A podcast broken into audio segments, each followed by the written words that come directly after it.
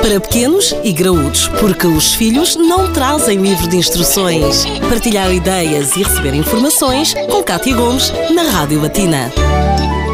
E no Pequenos e Graúdos de hoje temos connosco a doutora Inês Pádua, que é nutricionista, para nos falar de um tema bastante presente quer na comunidade portuguesa, quer um pouco por todo o mundo. Estamos a falar mais concretamente da obesidade infantil. Doutora Inês, é mesmo um dos maiores desafios para a nossa saúde pública? Sim, sim. Uh, combater a obesidade infantil é um dos maiores desafios para, para a saúde pública no século XXI. Trata-se de um problema crescente, não só, na, como disse, nos portugueses, mas a nível mundial, sendo que a Organização Mundial da Saúde estima que em 2010, portanto há seis anos, existiam cerca de 40 milhões de crianças com menos de 5 anos de idade com excesso de peso ou obesidade. Esses números são incríveis, mas pela negativa. E o que é que, o que, é que nós podemos designar como obesidade infantil? Obesidade é em si uma doença que se caracteriza pelo excesso de gordura no corpo, em quantidades que são capazes assim de, de prejudicar a saúde. Quando ocorre entre o nascimento e a fase de início da adolescência, nós chamamos obesidade infantil. E durante muito tempo e até hoje é comum que as pessoas não se preocupem tanto com o excesso de peso e obesidade em crianças pequenas, que o facto do bebê ser gordinho é sinónimo de ser saudável e bem nutrido, ou que até o crescimento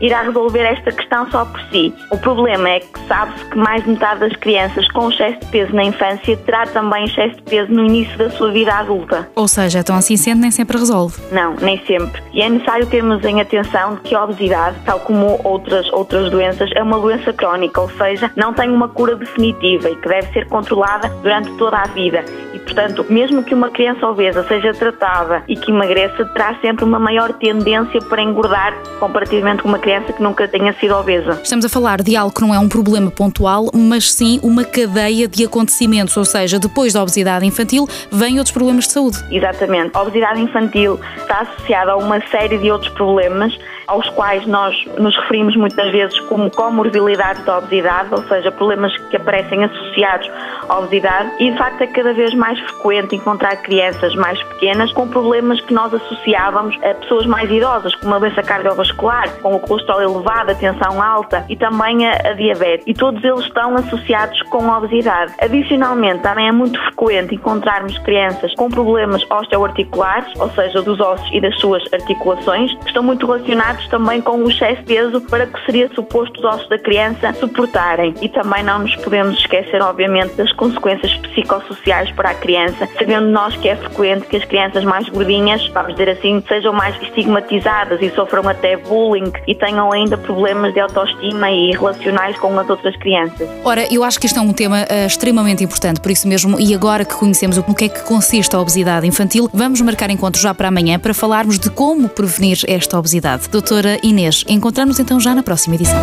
Para pequenos e graúdos, a vida de filhos e pais, de segunda a sexta-feira, na Rádio Latina.